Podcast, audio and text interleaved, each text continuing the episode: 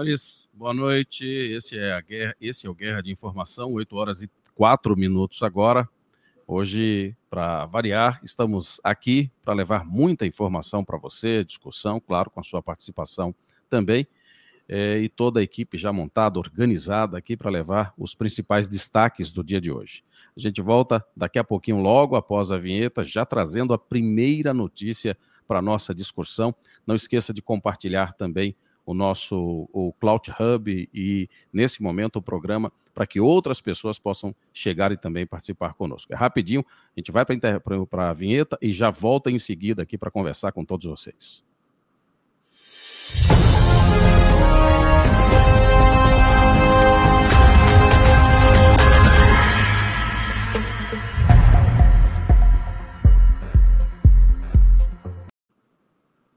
8 horas e 5 minutos, eu sou Adalex Góes, ao meu lado eu tenho aqui Daniel Bertorelli, o homem que tem os cabelos, as madeixas mais bonitas dos Estados Unidos. Boa noite, Daniel.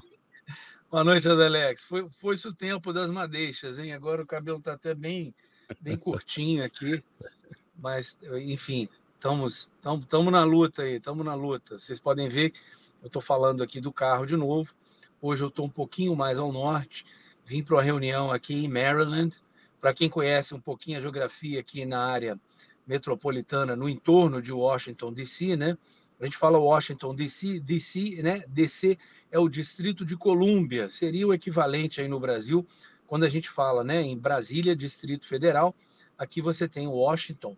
E, geralmente as pessoas falam, as pessoas falam Washington DC, né, Distrito de Colômbia, porque existe também o estado de Washington, que é bem longe daqui, é lá no Oceano Pacífico, fronteira com o Canadá, bem, bem ao norte, né, dos Estados Unidos. Mas eu estou aqui em Maryland, e para quem não, não conhece um pouquinho da geografia aqui, é, da, da cidade de Washington, né, capital dos Estados Unidos, aqui é uma tríplice fronteira. Você tem, é, para um lado, o estado de Maryland, para o outro lado, o estado da Virgínia, e incrustadinho ali no, no, no meio dos dois, você tem Washington DC. Então hoje eu estou um pouquinho mais ao norte, eu tive uma reunião aqui debatendo é, é, assuntos aí do Brasil, porque eu não estou conseguindo nem voltar para casa, dado o volume de informação e de é, pessoas que às vezes querem informação e às vezes têm informação para passar para a gente aqui do estado das coisas é, caótico que se encontra o Brasil. Então, Adalex, como você e aí os nossos espectadores maravilhosos estão vendo, mais uma vez eu estou transmitindo aqui do carro a, a, a, nossa live, é, o nosso Guerra de Informação. Isso mostra o nosso o grau de compromisso, né? Às vezes, às vezes a, o pessoal que está do outro lado é, não tem dimensão de como a nossa vida é corrida, né? Você precisa é, manter um relacionamento bom com fontes, você precisa buscar informação, você recebe informações e aí você precisa apurar essas informações. Não é uma das. Uma, e além do mais, nós somos é, pais de família, temos responsabilidades, somos filhos, né? somos vizinhos, somos amigos, quer dizer, tem os compromissos sociais também, como se não bastasse tudo isso aí. Nesse bojo completo, Daniel, eu gostaria de te perguntar o seguinte: na tua opinião, hoje, qual foi o assunto mais importante? Qual o destaque que você faria dos acontecimentos do dia de hoje? Hoje, hoje teve a seleção brasileira jogando, mas eu vi que muitos brasileiros aqui ainda estão concentrados na questão das manifestações. Mas já já a gente conversa sobre isso. Quero te ouvir. Então, é, é, engraçado você falar desse lance da seleção brasileira, porque de fato, hoje eu vi algumas pessoas aqui, é, você via claramente que ou brasileiros ou fãs né, da seleção brasileira, com camisa do Brasil e tal, e as piadas já começaram a surgir, né?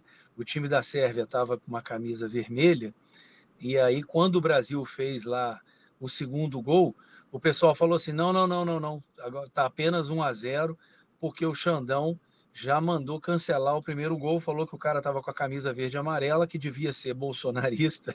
Então, o primeiro gol foi cancelado já. A gente está aguardando o Xandão cancelar o segundo gol. Enfim, brincadeiras à parte, é, o assunto do dia aqui hoje ainda é a questão do Valdemar é, da Costa Neto é, comentando aqui, meio que de uma certa forma, por um lado, né, eu tive duas análises aqui de pessoas que eu conversei. Por um lado, tem gente que sabe muito bem o que, que ele que diz que ele sabe muito bem o que está fazendo, e é claro, ele não é inocente, longe disso, não tem santo, né? É, na política, em Brasília, menos ainda. Então, assim, as pessoas admiradas com o que o Valdemar da Costa Neto fez, no sentido de dar sequência nesse processo e tentar a, a fazer aquela petição, anular as urnas que, que deixaram dúvida aí com relação à legitimidade do processo. Então, muita gente falando assim: caramba, isso aí não é possível, é um milagre né, que uma pessoa, um, um cacique de partido, faria alguma coisa dessa. E na outra ponta, as pessoas ainda meio indignadas, assim, é, como é, o, o, cara meio que lavou as mãos e falou: ah, não, esse problema aí é de vocês, fala, é, passando a bola, né? Passando essa batata quente para o é, STF, para o Tribunal Eleitoral também, né? O STF, STE, não sei se estou errando a sigla aqui, mas enfim. Ou seja, entregando o jogo, a decisão desse jogo aí nas mãos do Alexandre de Moraes. É igual você pegar e dar a chave do, do galinheiro para o lobo, né? A, a, as pessoas que estão causando essa, essa insegurança jurídica no Brasil são membros do STF com essa postura que não vem de hoje, né? A gente já comentou várias vezes aqui no programa é, que o golpe já foi dado há muito tempo, há muito tempo, né? Isso aí foi só fechar com chave de ouro. E as pessoas ainda meio embasbacadas assim de como que esse processo está está se desenrolando, ninguém tem ainda uma resposta. Eu tive é, muita, é, muitas pessoas né, me contatando aqui pelo WhatsApp, pessoas do Brasil, pessoas aqui dos Estados Unidos também, tentando entender o que está acontecendo no Brasil. Muita gente decepcionada, falando assim: ah, é, poxa, mas as pessoas estão se manifestando, estão na rua, estão na porta dos quartéis, e os militares vão ou não vão fazer alguma coisa? A verdade é que ninguém sabe de nada, mas agora eu dando aqui a minha opinião, é que as pessoas não devem arredar o pé, devem fazer é, o dobro, entendeu? Você está indo para a manifestação, está indo para o protesto, está indo para a porta do quartel, isso tudo é muito é, é, importante, fez a diferença até hoje, tanto é que a coisa não está definida, por mais que assim, pela lei, fala, ah, não, mas você tem que aceitar. Fala, como? Ah, mas foi democrático. Mas, poxa, se, há, se paira essa dúvida sobre a idoneidade das eleições, não pode aceitar. É como se alguém batesse a sua carteira e saísse correndo e alguém virasse para você e falasse assim: não, mas a carteira já está na mão lá do fulano, você tem que aceitar. Você não pode aceitar se você está sendo roubado. Né? Então, essa é a minha opinião, é, Adalex. E a opinião das pessoas aqui também é diversa, é muita informação desencontrada, muita gente entrando em contato com a gente. Ah, eu estou triste, estou decepcionado. E eles perguntam: Ah, Daniel, e aí, o que, que você acha? Eu falo assim: Eu acho que o Brasil tem que parar, porque isso aí já saiu das mãos de absolutamente todo mundo. Tem gente que acha, né? Ah, o mal está vencendo. Meu Deus, o Alexandre de Moraes é um ditador e tal. Mas na hora que começar a faltar comida, faltar gasolina, faltar tudo, ele não vai ter mais poder nenhum, porque alguma força maior vai ter que assumir isso aí. E aí a gente cai naquela velha história de meios de ação, né? Então, é, isso aí, na minha opinião, já escapou das mãos do Bolsonaro, já escapou das mãos de qualquer chefe de partido, já escapou das mãos, até apesar das pessoas não acharem, isso já saiu das mãos do Alexandre de Moraes há muito tempo. O povo não se deu conta que está na, nas mãos dele, está na mão do povo. Não estou falando em fazer bloqueio de estrada, mas eu, eu não sou obrigado a trabalhar para ninguém. Então, eu sou caminhoneiro, se eu quero encostar o meu caminhão aqui, não estou bloqueando a passagem, mas não vou entregar mais nada enquanto, por exemplo, Alexandre de Moraes for preso. São tantas ações aí inconstitucionais, ilegais, que ele já perpetrou, entendeu? E as pessoas culpando, ah, mas é a urna, mas não sei o quê, não vamos causar confusão. O próprio Aldemar da Costa Neto, né? Ah, seria um processo muito caro, 100 milhões de reais para a gente fazer uma nova eleição. Ora, siga-se a lei. O que está escrito na lei? Ah, não é conveniente. Mas a lei não. É, quem diz que a lei é para ser conveniente? A lei é para ser cumprida. A lei está escrita. Então, assim, tem que convocar novas eleições, porque paira dúvida sobre é, a idoneidade dessas eleições. Ué, convoque-se, leia o que está na lei. Se não estiver na lei, não, não é para convocar novas eleições. É, tem que fazer X, Y, Z. Cumpra-se, faça-se então isso. Mas se está na lei, se tem previsão legal, Adalex, do que é, deve ser feito, cumpra-se a lei, entendeu?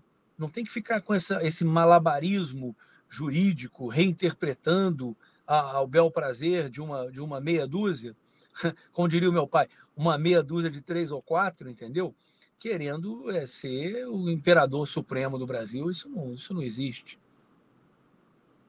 Eu acho que há um, um. Você comentou muito bem quando você diz que o poder definitivamente está com o povo.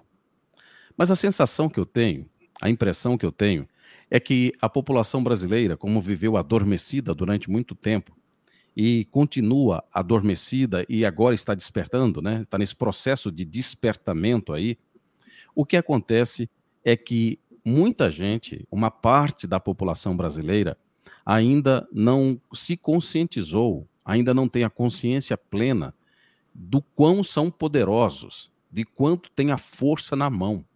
E por conta disso, o que acontece, Daniel, é como quando você, não sei se você teve irmão ou não, mas quem tem irmão vai entender muito bem isso. Eu quando tenho você, vários. Pronto, quando você é o irmão mais novo e acontece alguma coisa com você, mesmo que você seja mais forte, você vive aquela expectativa de que, olha, vou contar para o meu irmão. Porque, na verdade, a sua confiança é sempre no seu irmão. E isso é uma insegurança. Só que a grande questão que acontece é assim: você faz isso quando você é pequeno.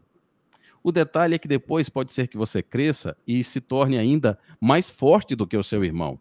E isso pode ficar impregnado no seu subconsciente. E você viva com aquela expectativa de que você precisa sempre do seu irmão mais velho para resolver uma responsabilidade que é tua. Esse é o sentimento que eu tenho tido é, das análises que tenho feito, dos comentários que tenho lido, dos comentários que tenho ouvido. O brasileiro, uma parte da população brasileira, não entendeu que agora ela cresceu e ela não precisa mais do irmão mais velho.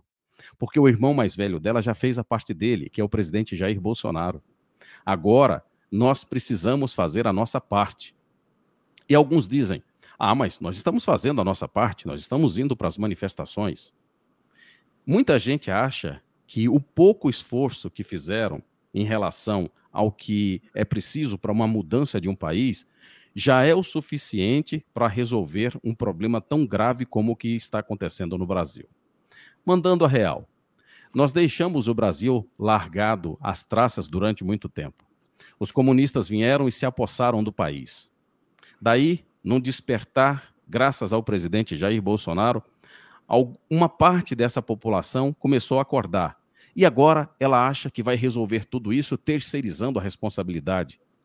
Ou então elas querem respostas rápidas, elas querem soluções rápidas para problemas complexos. E eu já disse que não existe. Eu preciso que se dê uma dose de realidade em muita gente. E alguns, inclusive hoje eu fui praticamente linchado no Instagram por conta de uma, de uma postagem que fiz e muito provavelmente serei também por esse comentário que farei nesse momento. Mas vamos lá. As igrejas foram tomadas pelos comunistas. As faculdades foram tomadas pelos comunistas. A parte do judiciário, eu estou falando isso na sua grande maioria, também foi tomada pelos comunistas. O legislativo também foi tomado pelos comunistas. O executivo também foi tomado pelos comunistas. As ONGs foram criadas todas pelo, pelos comunistas. Nós temos uma Suprema Corte no Brasil praticamente comunista. Ou seja, os comunistas dominaram tudo. E daí, um pequeno despertar da população ali, que começou a, começou a ter consciência do que é a vida política, então eles acham que já fizeram demais, alguns acham que já fizeram demais, ou então esperam que o presidente Bolsonaro faça ainda mais do que tudo que ele já fez até agora.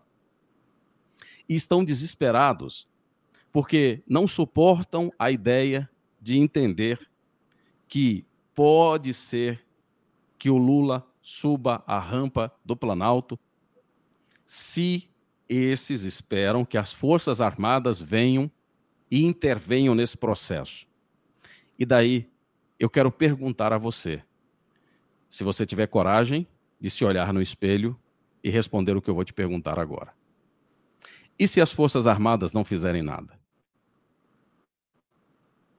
E se o Lula assumir?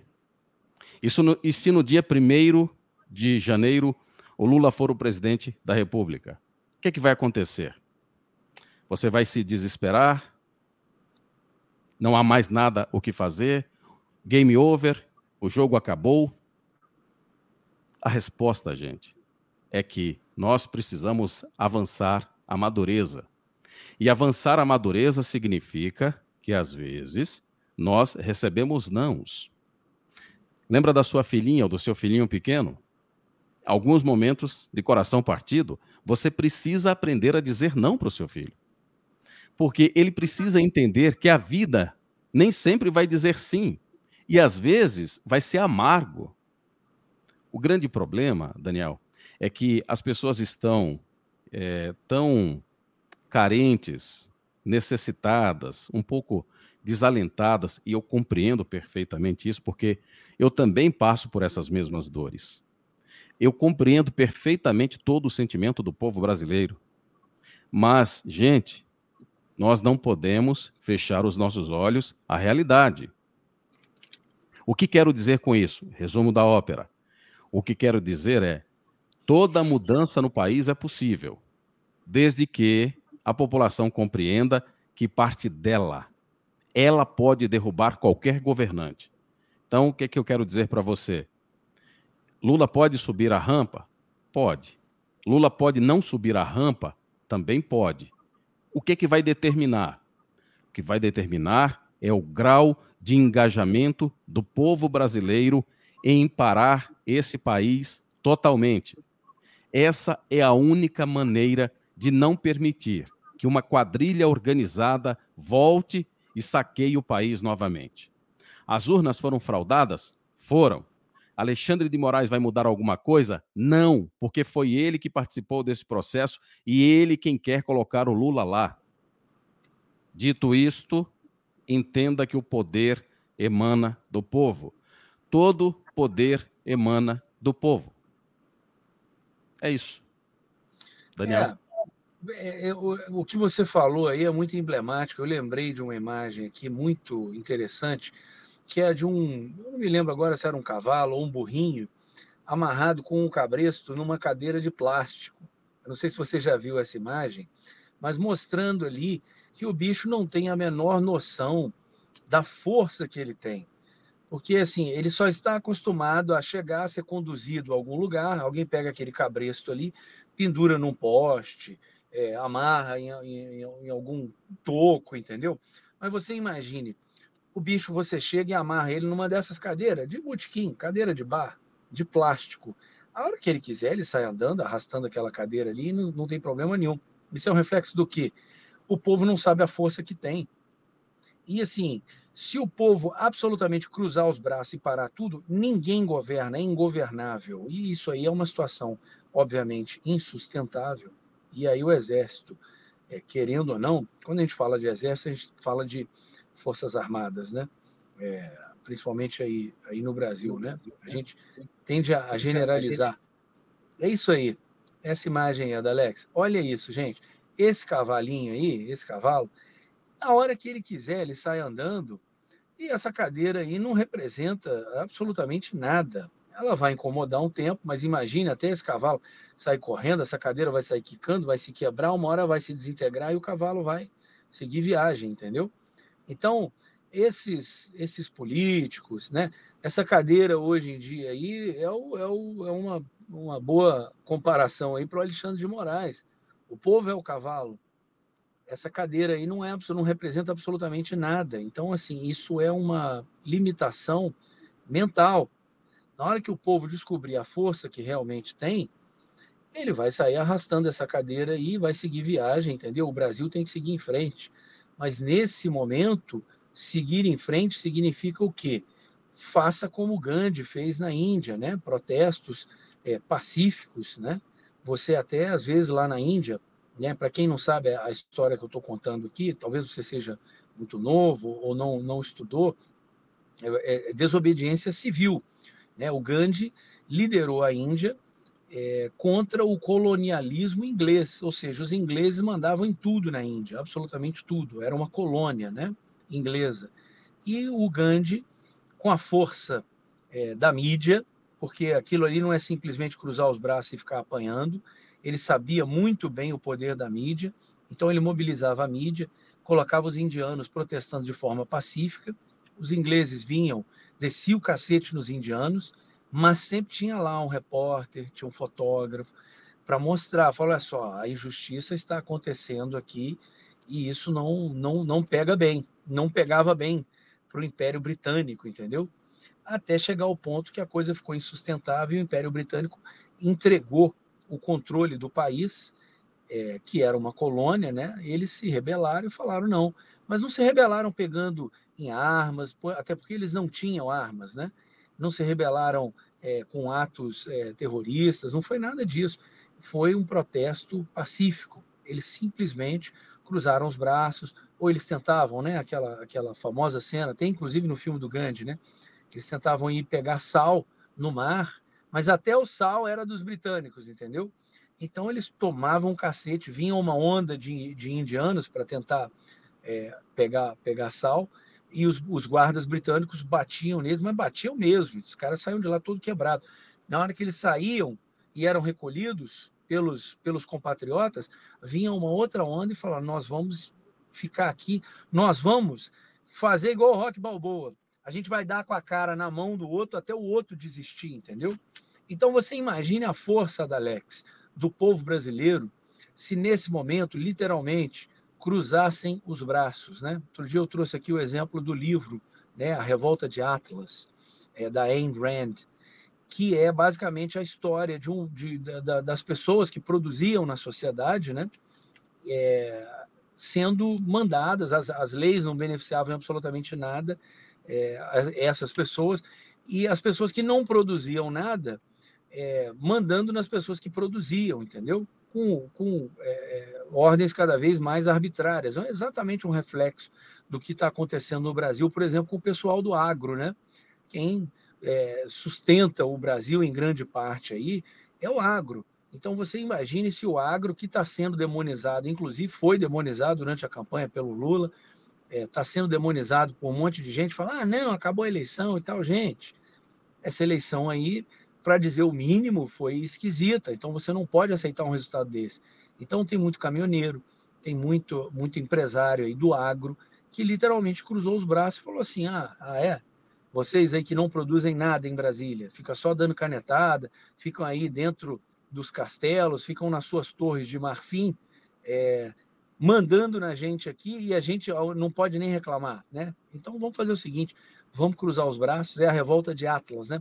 Para quem não sabe, o título remete à mitologia, porque tem Atlas, né? Tem até em frente ali ao Rockefeller Center em Nova York, tem aquela estátua bonita de um cara segurando o, o globo assim nas costas, né? Aquele é o Atlas, que é o cara que na mitologia segurava o firmamento, como se ele estivesse segurando o céu, entendeu? Então o livro chama A Revolta de Atlas, justamente por isso. Quem segura as pontas, quem segura o céu, é, cruza os braços e fala: não, também não vou trabalhar, vamos ver o que, que vai acontecer agora, entendeu? O título do livro em inglês é Atlas Shrugged. Shrugged em inglês é fazer isso aqui, ó, é dar os ombros. Tipo assim, ah, é? Vocês estão de sacanagem comigo? Então, ó, não trabalho mais também aqui para vocês, ó. E é o que vai acontecer no Brasil.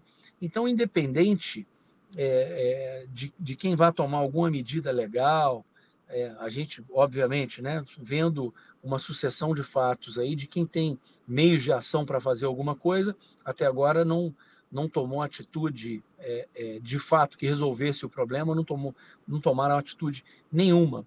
Mas, em última instância, a última linha de defesa, Adalex, a última linha de defesa do povo contra a instauração de um governo ilegítimo, comunista, que já está, antes de começar a governar, já penetrou a máquina administrativa todinha e com o conluio de uma mídia porca, imunda, que não coloca os fatos é, é, para a população ver. Então, essas pessoas todas mandando aí no Atlas, que está segurando o céu, né, que é, quem, é o burro de carga, é o trabalhador, é o seu Zé, a dona Maria, é o caminhoneiro. E essas pessoas, quando cruzarem os braços, simplesmente né, é, é, o país fica ingovernável. E aí não, vai ter país para governar, aí vamos ver o que, que acontece. Mas eu acho que a solução é, sim, é muito simples, ela é pacífica e ela passa por aí. Desobediência civil.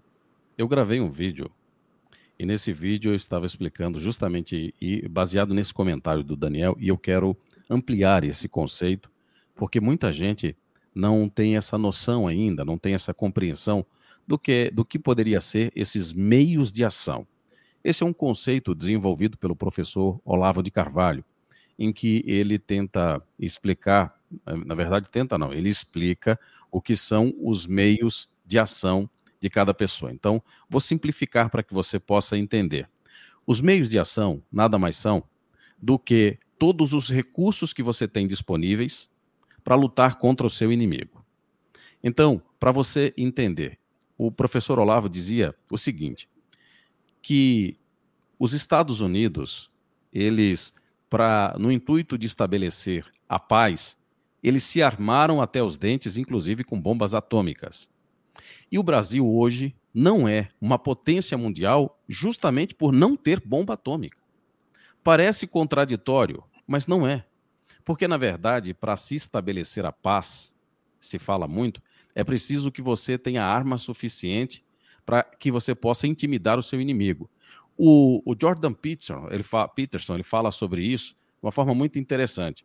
Ele diz o seguinte: se você procurar a um mestre de artes marciais, você vai perceber que, geralmente, um mestre de arte marcial é uma das pessoas mais pacifistas que existem. Porque ele tem tanta convicção da sua capacidade, ele tem tanta convicção do seu poderio, ou seja, dos seus meios de ação contra as pessoas em geral, que praticamente ele não usa. Parece contraditório, mas não é porque isso acaba tornando essa pessoa ainda mais tolerante. É diferente de quando a pessoa não tem esses meios de ação. É o caso citado aí dos Estados Unidos, né, da Rússia. A Rússia é um pouco mais beligerante, gosta mais de confusão, aquela coisa toda, mas também porque entram muito no espaço dela. Então não quero me adentrar muito a isso não, só quero que você entenda esse conceito dos meios de ação. A grande questão que nós estamos acontecendo, que nós estamos analisando no nosso país hoje, Daniel, é o seguinte, veja, os comunistas, eles sabem muito bem que como é que funciona essa questão dos meios de ação.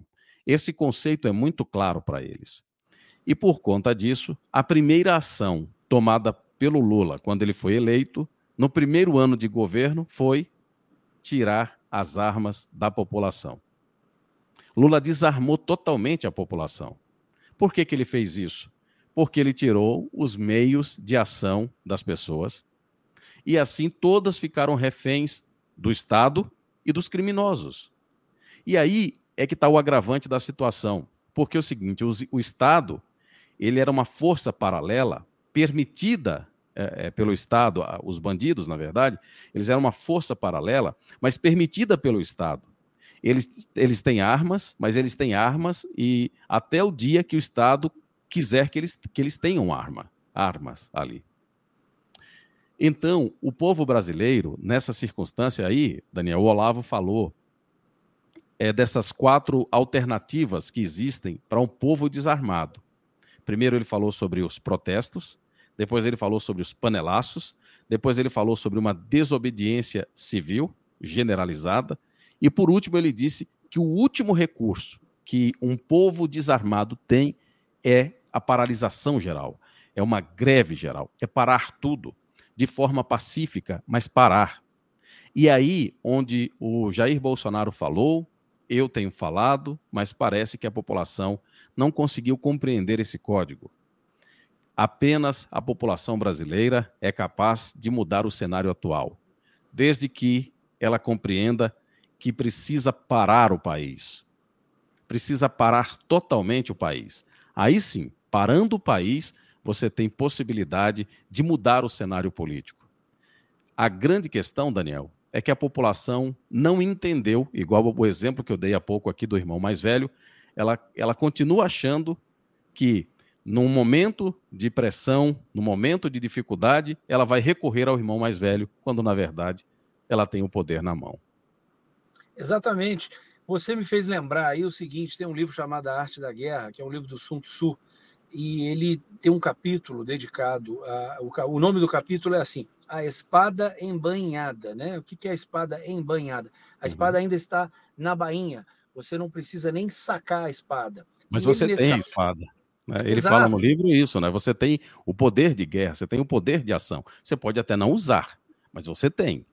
Exato. Nesse capítulo da espada embanhada, o que ele fala do, do poder de é, dissuasão, né? Então ele fala o seguinte, que um bom guerreiro, né? E a gente está falando de um livro de estratégia militar do Japão feudal. Então ele falava, ah, o bom guerreiro com um ou dois golpes ele saca a espada dele e com um ou dois golpes ele elimina o inimigo. Mas que os melhores guerreiros nem precisam sacar da espada. Daí o título né, desse capítulo, a espada embanhada. Por que, que ele nem precisa sacar a espada? Porque ele sabe que ninguém vai nem mexer com ele, entendeu? Você citou aí a questão do Estatuto do Desarmamento, que foi um desrespeito absoluto ao plebiscito que aconteceu no Brasil, plebiscito esse que teve mais votos do que qualquer presidente da República, né? Tecnicamente é a eleição que mais é, a pessoa mais pode conseguir votos né, no Brasil. São só dois e é o Brasil inteiro votando neles. O plebiscito, é, o não, ou seja, não, nós não queremos ser desarmados. Né? Eu não lembro agora se era o não ou se era o sim. Sim, nós queremos ter direito às armas. Mas, enfim, o plebiscito girava em torno disso, da população ter ou não ter direito às armas.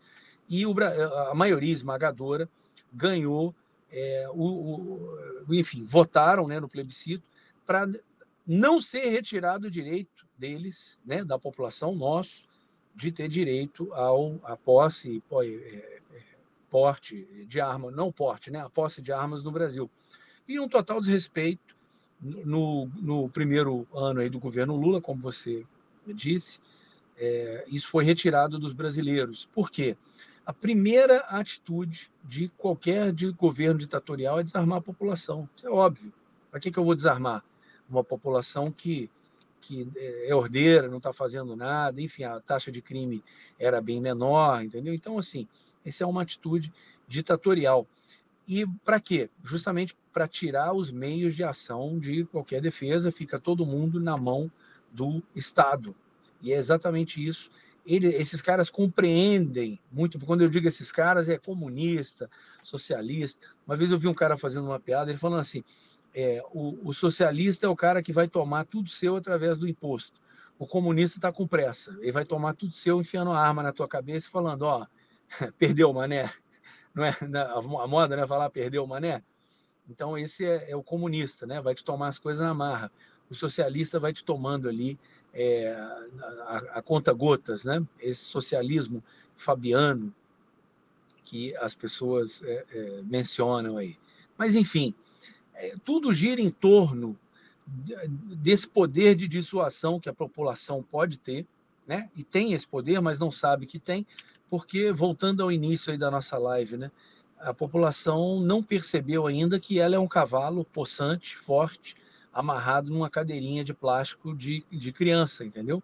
Quando perceberem isso, e às vezes falta de fato né, uma liderança, porque uma, essa massa amorfa, é, que foi criada aí de, de forma muito orgânica, né? as pessoas é, chateadas com, com o resultado da eleição, não pelo resultado em si, mas pela percepção de que houve fraude e que essa, essa eleição não corresponde à realidade. Basta você ver que o Lula é o cara que não conseguia nem sair às ruas, que era achincalhado, e o Bolsonaro não conseguia sair às ruas e fazer uma força danada para sair, justamente porque era abordado pelas pessoas, todo mundo querendo tirar uma selfie, fazendo motociata, arrastando é, milhões de pessoas, né? Todo aeroporto que ele descia era aquela aquela confusão. Inclusive aqui no exterior, né? Eu tive lá em, em é, na Flórida quando teve a motociata lá do Bolsonaro, né?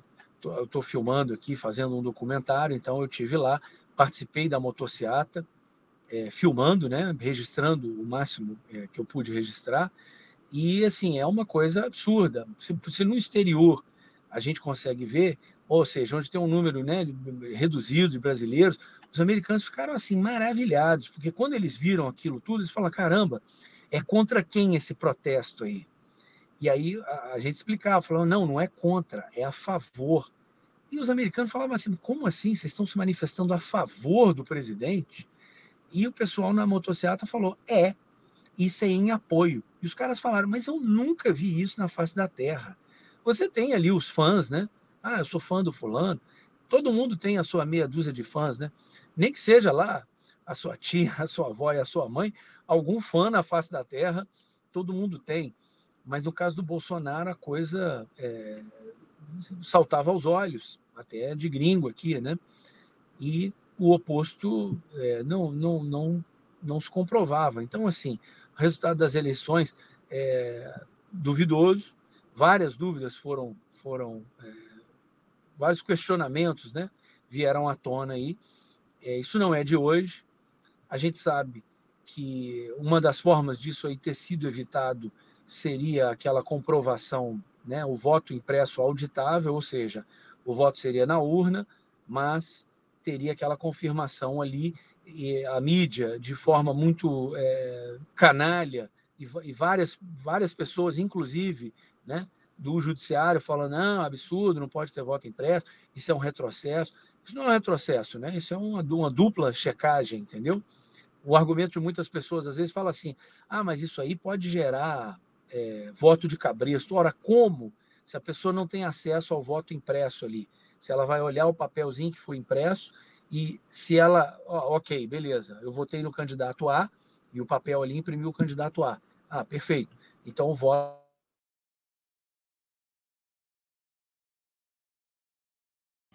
8 horas e 41 minutos, 8h41, a gente deu uma congelada aí na transmissão do, do Daniel. Já já a gente volta aí para o Daniel caiu, concluir. Estão... Opa, caiu, caiu, mas está de volta. Já, tô, já estamos te ouvindo aí. Fui eu que caí aqui, Adalex? Foi, você caiu aí, mas já tá, tá tudo tranquilo, tá todo mundo bem. Caiu, levanta, né? Caiu, levanta. É a situação que tá nós certo. estamos hoje é, no Brasil. Pois não, concluir, pode concluir só para concluir, Alex, então, assim, aí tem muita gente, esse é o argumento de muita gente falar, ah, não, porque você começa a rebater os argumentos e falar, ah, mas vira voto de cabeça. Fala, não, porque você não consegue colocar a mão no voto.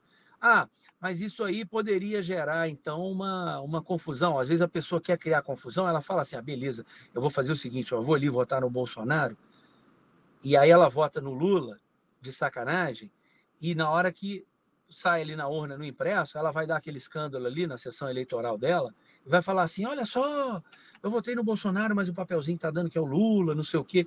O problema desse argumento é o seguinte: você não consegue escalar. Ou seja, quantas pessoas estão dispostas a fazer isso, entendeu? Detalhe: esse voto seria refutado, fala, não, senhor, vai lá e vota novamente, então. Aí o cara ia lá, se ele fizesse a mesma palhaçada, ok, senhor, vamos trocar a sua urna aqui, então. Mas isso é o tipo de coisa que você não consegue escalar numa proporção em que alteraria o resultado da eleição ou que causaria distúrbio suficiente para a eleição não conseguir ser realizada. Né? Quantas mil pessoas para cada uma que quisesse criar confusão existiriam no Brasil? Esse número, obviamente, o bom senso diz que não é, não é viável. Então, assim, qual é a raiz de todo o mal, né? Disso tudo aí? É, a raiz vem desde lá de trás e vem principalmente, né, já que custam 100 milhões para fazer novas eleições, põe isso aí na conta do Barroso, põe na conta do Alexandre de Moraes, entendeu? Que fizeram das tripas coração para não, é, não existir esse voto impresso auditável. E foi uma chuva de mentiras. É, pessoas aí foram é, eliminadas de redes sociais sob esse pretexto de fake news, que nem existe né, na legislação. E quem deveria, né, se há alguma punição para fake news, o Barroso tinha que estar tá, é, é, com medalha de ouro nisso aí, Adalex. Pois é, já daqui a pouco nós vamos falar sobre o Barroso, inclusive tem novidades aí sobre o Barroso. Muita gente é, tem especulado aí que será que existe uma possibilidade de acontecer alguma coisa com algum desses ministros ali, é, receberem uma punição ou algo do gênero? Enfim, vamos ouvir aqui um, um vídeo é, da Carla Zambelli, de hoje à tarde, em que ela tem uma fala e, e ela um pouco enigmática, e a gente vai discutir sobre isso agora. Vamos lá, vamos ouvir aqui. A partir de hoje, eu não posso adiantar ainda, mas hoje à tarde a gente vai ter uma ação no Senado que vai mexer com as estruturas do Senado.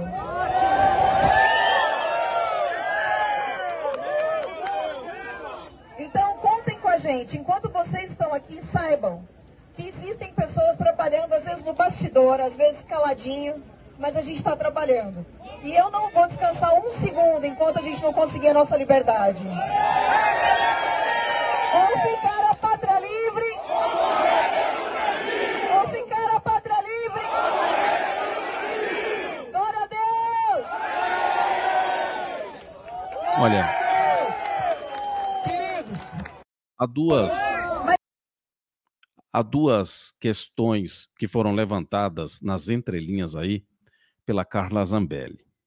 A primeira em que ela levanta aí é desse acontecimento que, que vai, vai ser anunciado, né, vai ser pautado no Senado, segundo ela, amanhã, na parte da tarde.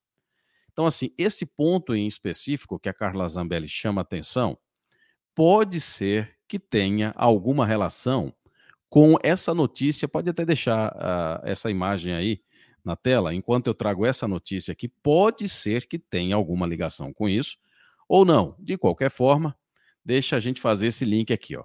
Essa matéria da Gazeta do Povo diz assim: ó, um grupo de senadores apresentou um pedido de impeachment do ministro Luiz Roberto Barroso, do Supremo Tribunal Federal, na quarta-feira. Eduardo Girão, o Lazier Martins e outros senadores mais. Os senadores consideraram que houve atuação político-partidária por parte de Barroso no caso da deliberação sobre o voto impresso na Câmara dos Deputados em 2021. De acordo com Girão, o ministro teria se reunido com lideranças partidárias. Além disso, na visão dos autores do pedido, Barroso deveria ter se declarado impedido de participar de julgamentos relacionados à descriminalização do aborto e das drogas, por exemplo, por ter feito palestra sobre o tema. O grupo de senadores citou ainda no pedido de impedimento o jantar que ocorreu em Nova York, nos Estados Unidos, em 14 de novembro agora, que contou com a participação de Barroso e de Cristiano Zanin, advogado do presidente eleito, Luiz Inácio Lula da Silva, nos processos da Lava Jato e integrante da equipe de transição.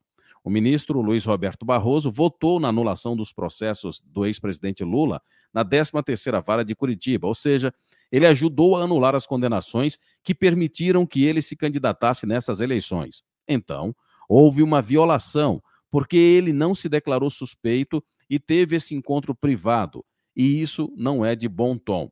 A gente respalda todos esses artigos que são afrontados na nossa Constituição a partir desse encontro, disse Girão no site do Senado. Veja só.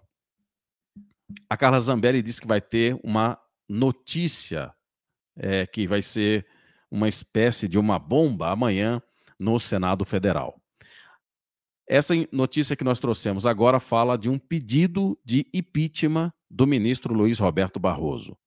E se você não sabe, nunca foi aceito nenhum pedido de impeachment é, contra os ministros da Suprema Corte. Será que existe alguma possibilidade do Rodrigo Pacheco ter cedido à pressão desses senadores? Será que alguma coisa relacionada ao impeachment desse, desse é, ministro, do Luiz Roberto Barroso? Ou não tem ligação nenhuma? Enfim, né? Vamos esperar para a gente ver se vai ter alguma novidade em relação a isso ou se não vai ter nenhuma novidade. Uh, da, daqui a pouco, Daniel, eu quero te ouvir sobre esse assunto também. A gente vai para o intervalo comercial rapidinho, aqui já volta. E quero lembrar para você que está com a gente no Cloud Hub, aqui, compartilhe a nossa live para que mais pessoas possam ter acesso aqui, que possam comentar com, com, a gente, que possam colaborar, que possam fazer parte aqui da nossa live, tá bom? Rapidinho, a gente vai para o intervalo comercial, em seguida eu já volto, quero ouvir o Daniel sobre esse assunto. O Getúlio, há 70 anos atrás, teve uma clareza que nós não tivemos né? De pegar um cara e dizer, ó, você vai montar um jornal e vamos fazer desse jornal um jornal vibrante, uma arma do povo, como se dizia da, da velha última hora. Nós não fizemos nem isso nem nada. Preferimos encher os bolsos dos caras de dinheiro. Preferimos encher os bolsos dos caras de dinheiro. Encher o bolso deles de concessões, porque nós tínhamos a SECOM e tinha o Ministério do, das Comunicações. Tanto numa com a mão nós dávamos mais e mais e mais e mais licenças de canais e rádio e tal, e do outro lado davam muito dinheiro para ele. Então fica difícil.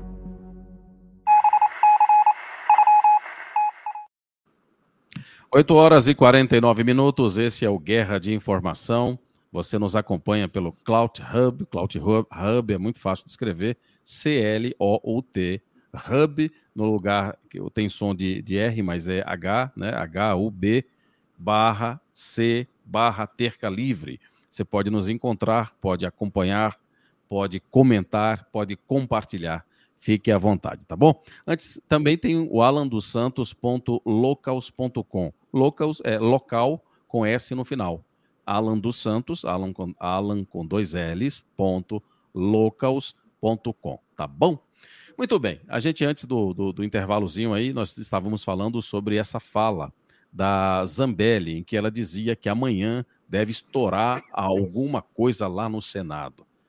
Você acha que vai ser um traquezinho daquele, Daniel, ou vai ser de fato um algo mais substancial que deve, entre aspas, estourar ali no Senado Federal? A gente fica sempre na expectativa aqui, né, Alex? Mas assim, eu estou igual o Silvio Santos agora. Eu só acredito vendo. Porque é, todo mundo falando, oh, é uma bomba, é uma bomba é tanta bomba que deve ter mais bomba aí no é, pessoal, pelo menos pelo, pelo, que as pessoas falam, deve ter mais bomba aí do que na guerra lá da, da Rússia com a Ucrânia, entendeu? Então, assim, em última instância, a última linha de defesa, eu bato nessa tecla aí, entendeu? É muito bom. A Carla Zambelli falou uma coisa que é verdade. Às vezes as pessoas acham e ficam desanimadas com isso, eu entendo isso, mas às vezes as pessoas acham que tem alguém é, parado, mas não, a pessoa não está parada, né? Eu tenho certeza que a Carla Zambelli aí não está parada, está se movimentando. Tem muitas outras figuras aí de bastidores que também estão se movimentando. É, eu vejo aqui também nos bastidores, né? No caso, no nosso caso aí, a da Alex e do Ala, as pessoas ligando, entrando em contato, né? É, os jornalistas, os comentaristas políticos, a gente se movimenta muito e é claro que não dá para colocar tudo é, às vezes em uma horinha, duas horinhas de programa, mas dá para você ter uma noção do que está acontecendo. Então, assim, nesse momento, independente do que é, qualquer ação que possa estar tá sendo tomada aí, a única coisa que eu vislumbro que seria a verdadeira bomba, a verdadeira solução para esse problema, e é uma solução indiscutível, é a mobilização popular, é essa paralisação completa, seria uma greve geral, as pessoas não não trabalhando, né? Não estou falando aqui de vagabundagem, mas é melhor você se esforçar é, duas semanas, três semanas, dois meses, três meses. Parem para pensar, né? A diplomação do Lula, se, se a minha memória não está me traindo aqui, vai ser dia 19 de dezembro, é, que já é ruim se isso acontecer. É, essa equipe de transição aí, não sei em que pé que as coisas estão no Brasil. Tem gente falando que o, as Forças Armadas né, ainda se recusam a trabalhar com a equipe de transição. Tem informações aí misturadas. Tem gente que fala, ah, não, já estão trabalhando. E, é, e a, além da diplomação, né, seria o Lula subir a rampa do Planalto, do Palácio do Planalto, seria dia 1 de janeiro. É, mas, enfim, ou seja, tem muito tempo ainda para evitar que essa eleição, que tem essa nuvem aí sobre a idoneidade da eleição, essa nuvem negra, essa, essa neblina, essa coisa que não está absolutamente nada transparente, há tempo ainda para se parar o país e para as pessoas né, que estão no governo, para as pessoas que têm, que têm capacidade, é, é, meios de ação que a gente vem falando aqui, né, seja do Exército, seja da, da sociedade civil, se parar tudo, não, não tem país. E aí vão se fazer o quê? Eles vão ter que achar uma solução, porque a coisa não pode ficar degringolada assim por tanto tempo, entendeu? O povo já se mostrou resiliente, é, quando iniciou a pandemia, eles não falavam, não, é só 15 dias para achatar a curva, 15 dias virou um mês, virou um ano, virou dois anos. Então, assim, aguentem firme, aguentem firme, porque independente aí do que né, a Carla Zambelli está é, fazendo no Senado, tem outras frontes de batalha aí, as pessoas tentando é, se mobilizar, o lado de lá também está se mobilizando, mas apesar da sensação ser de cansaço, apesar da sensação ser de, ah, mas cada dia que passa a gente cansa mais e o jogo está jogando a favor deles. Exatamente o contrário. Exatamente o contrário. Porque enquanto isso não tem uma definição e o povo se conscientiza de que parar tudo pode ser a última solução e não depende de nenhum Messias, né? sem trocadilho nenhum aí com o nome do Bolsonaro, né? Jair Messias Bolsonaro, não precisa mais do Bolsonaro, não precisa mais do Exército, das Forças Armadas no Brasil.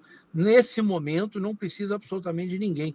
Precisa, hoje em dia, da, da menor partícula da sociedade, que é quem? Que é o indivíduo. Então, você aí que por acaso está ouvindo, ou tem um amigo que está desanimado, se você parar, o seu vizinho parar, o padeiro parar, todo mundo parar, você vai falar, pô, Daniel, mas você está sugerindo a gente passar fome? Eu falo, não, estou sugerindo a pressão ficar tão grande que quem tem meios de ação vai ter que dar uma solução. E a solução não é o Lula subir a rampa do Palácio do Planalto. É isso, é isso. A, gente, a gente precisa, é a, a, gente precisa enfatizar isso. Você que está nos acompanhando agora no Cloud Hub, essa fala do Daniel é uma fala extremamente importante.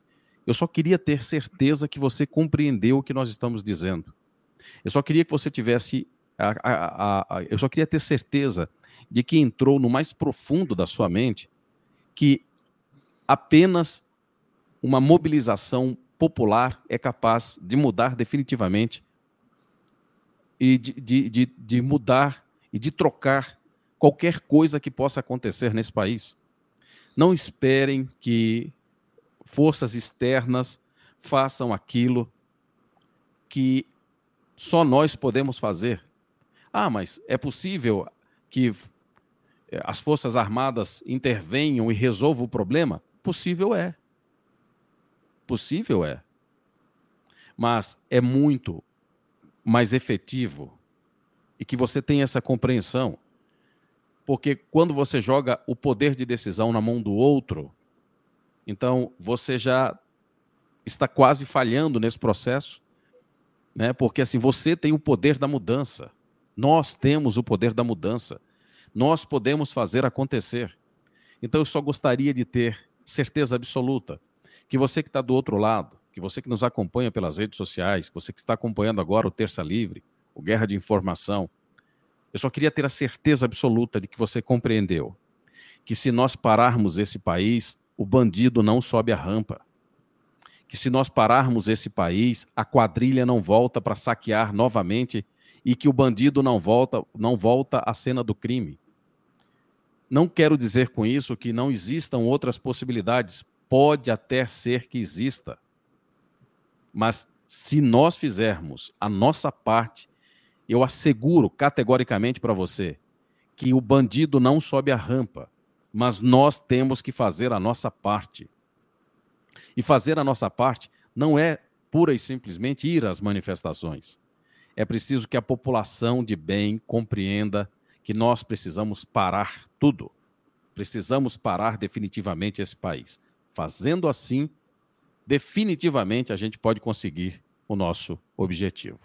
Exatamente. Essa, Daniel. Essa daí é a única estratégia à prova de balas, né?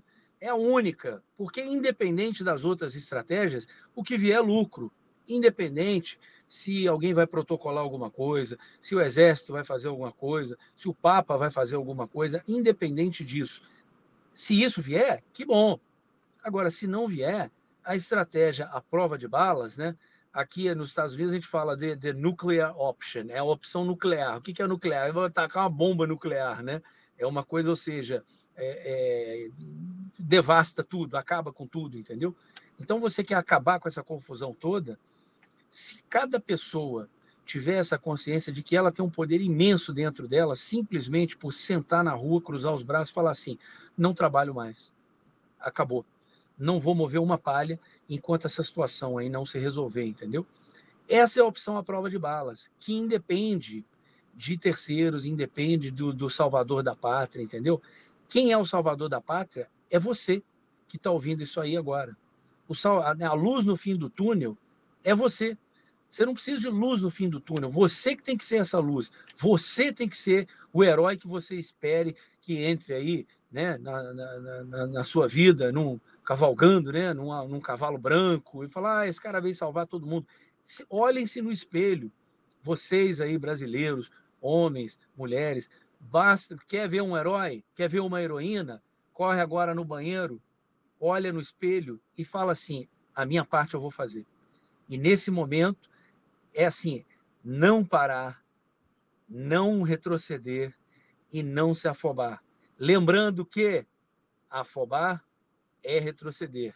Então, não precisa de afobação. Cruzem os braços, greve geral, parem tudo, que no fim da linha não vai ser fácil, mas no fim da linha, quem vai estar de pé somos nós. Com fé em Deus, com fé em Deus. Pessoal, antes de a gente finalizar, hoje a gente vai finalizar o programa um pouco mais cedo, né, às 21 horas. Eu, a gente não vai comentar aqui essa matéria, mas amanhã a gente pode comentar ela. Vamos até colocar já na pauta para a gente comentar. Mas está aqui, ó. O fofoqueiro Guilherme Amado publicou, disse aqui, ó. Arthur Lira não vai instalar a CPI do abuso de autoridade. Arthur Lira não vai instalar a CPI do abuso de autoridade. Isso também é um banho de água fria é, em quem estava esperando que o Alexandre de Moraes fosse parar a sua escalada de autoritarismo e terror. Mas a gente comenta isso amanhã. Nove horas, Daniel. Meu amigo, é, voltamos à estaca zero aí. Não a estaca zero, voltamos na realidade a esse último comentário aí. Você que vai sair aqui do Guerra de Informação agora, vai compartilhar essa live aqui que a gente está fazendo com seus amigos, compartilhe ela no Facebook, compartilhem no Instagram, compartilhe essa live no, no WhatsApp, no Telegram, compartilhe em todo que é lugar. Se você tiver como botar essa live aí num pendrive, pendurar num pombo correio, compartilhar ela, compartilhe isso. Voltamos exatamente a isso não esperem nada de ninguém. Existem muitas barreiras, muitos portões e muitos porteiros, né? Você vê, o Arthur Lira aí não vai, não, não, não vai instaurar é, essa, essa medida aí, ou seja, CPI. não achem que vocês vão achar alguma coisa, essa CPI, não achem que vocês vão achar uma solução é, administrativa, ninguém vai. A solução está com vocês, que vão sair daqui da live, vão no banheiro, vão na sala, olhem no espelho, se você. Se entenderem né? isso, a gente conseguiu o nosso objetivo do programa de hoje. Se você entendeu isso, né, hoje nós fomos bem sucedidos. Se você entendeu essa mensagem do programa de hoje. 9 o herói e 2, é você. O herói é você. 9 e 2. Daniel, mais uma vez, muito obrigado pela, pela participação, pela companhia. Deixa aí as suas obrigado. redes sociais aí para o pessoal é, continuar te seguindo com as dicas, com as informações lá do Instagram, do, do, do YouTube enfim, nossa, nossa rede social é legal, né? Seguir o Adalex e seguir a mim nas redes sociais, porque eles ficam derrubando o perfil do Ala todo minuto. E assim que sai a rede social nova dele, eu nunca vi um cara reconstruir um público engajado tão rapidamente igual o Ala. Então, as minhas redes sociais aí no Instagram tenho é, Bertorelli com dois L's e I no final, arroba Bertorelli, e no YouTube é o canal do Bertorelli. Vocês podem seguir lá, o Adalex. Ah, já, ah, olha aí na, na, tela já, nós temos o arroba Bertorelli, o arroba Adalex Góis, né? Góis com G-O-I-S. É, isso aí no Instagram, né? E você também tem um YouTube aí, não tem, Adalex? Tenho, tenho sim também. Você me encontra aí no Instagram como arroba Adalex Góis com I, né? Tá aí na, na nossa tela. E tem o canal Saia da Bolha lá no YouTube, que você pode encontrar. Eu faço análises mais profundas ali do que faço no Instagram. Tem também aqui o Instagram da Renata. Renata, que é a nossa produtora aqui do programa, parece que o, Instagram foi lá e deu uns, uns, uns, afagos nela, uns tapinhas nela, ela perdeu uns seguidores. Então, pessoal, ó, se você quiser acompanhar, a Renata é muito atuante nas redes sociais, tem muito conteúdo ali interessante, tem muitas fontes. Então, assim, se você quer ficar por dentro também, não esqueça, siga aí. Está na tela renata.hall, hall é hall mesmo, é, H-A-L-L, ponto Monamur, tá bom? M-O-N-A-M-O-U-R, tá bom? Você vai encontrar a Renata lá. Então siga todo mundo. E o Alan dos Santos, alandosantos.locals.co. Tem também o Alan lá no Instagram, que é alandosantos.25. Vamos nessa, Daniel? É, Vamos, só um último recadinho aqui. Eh, tem muita gente aí de, agindo de má fé, se passando pelo Ala no Instagram. Então, assim, quem fica pedindo dinheiro, pedindo Pix para vocês, gente, o Ala não tem Pix, o Terça Livre não tem Pix. Vocês querem ajudar o Terça Livre? Tá na tela aí, ó. É terçalivre.online. Infelizmente a perseguição não para. Volta e meia a gente tem que trocar é, esse endereço. Hoje é dia 24 de novembro e o site que vocês conseguem ajudar o Terça Livre, fazer assinaturas e, e apoiar, fazer doações, é o tercalivre.online. Esse é o único lugar que vocês, de fato, aí no Brasil, conseguem é, ajudar a gente a continuar com o nosso trabalho aqui. Tá bom? Boa noite para todo mundo. Obrigado, Adalex. Um abraço, meu amigo. Obrigado por tudo. Grande abraço para todos vocês, Daniel, Renata, para você que é nossa audiência. A gente se fala, se Deus nos permitir, amanhã, de volta aqui a partir das 20 horas, no Guerra de Informação, no Terça Livre. Abraço, gente. Boa noite. Fiquem em paz. Fiquem com Deus. Até logo mais. Alexandre de Moraes, tá vendo isso aqui? Não tem mistério. Se você botar no Google, você consegue encontrar. Você pode pedir pro Mickey, você pode pedir pra Minnie, você pode pedir pro Pateta, ou você pode pedir pro Pato Donald. É bem simples. Você vai lá, pede para eles, vem me pegar. Beijo.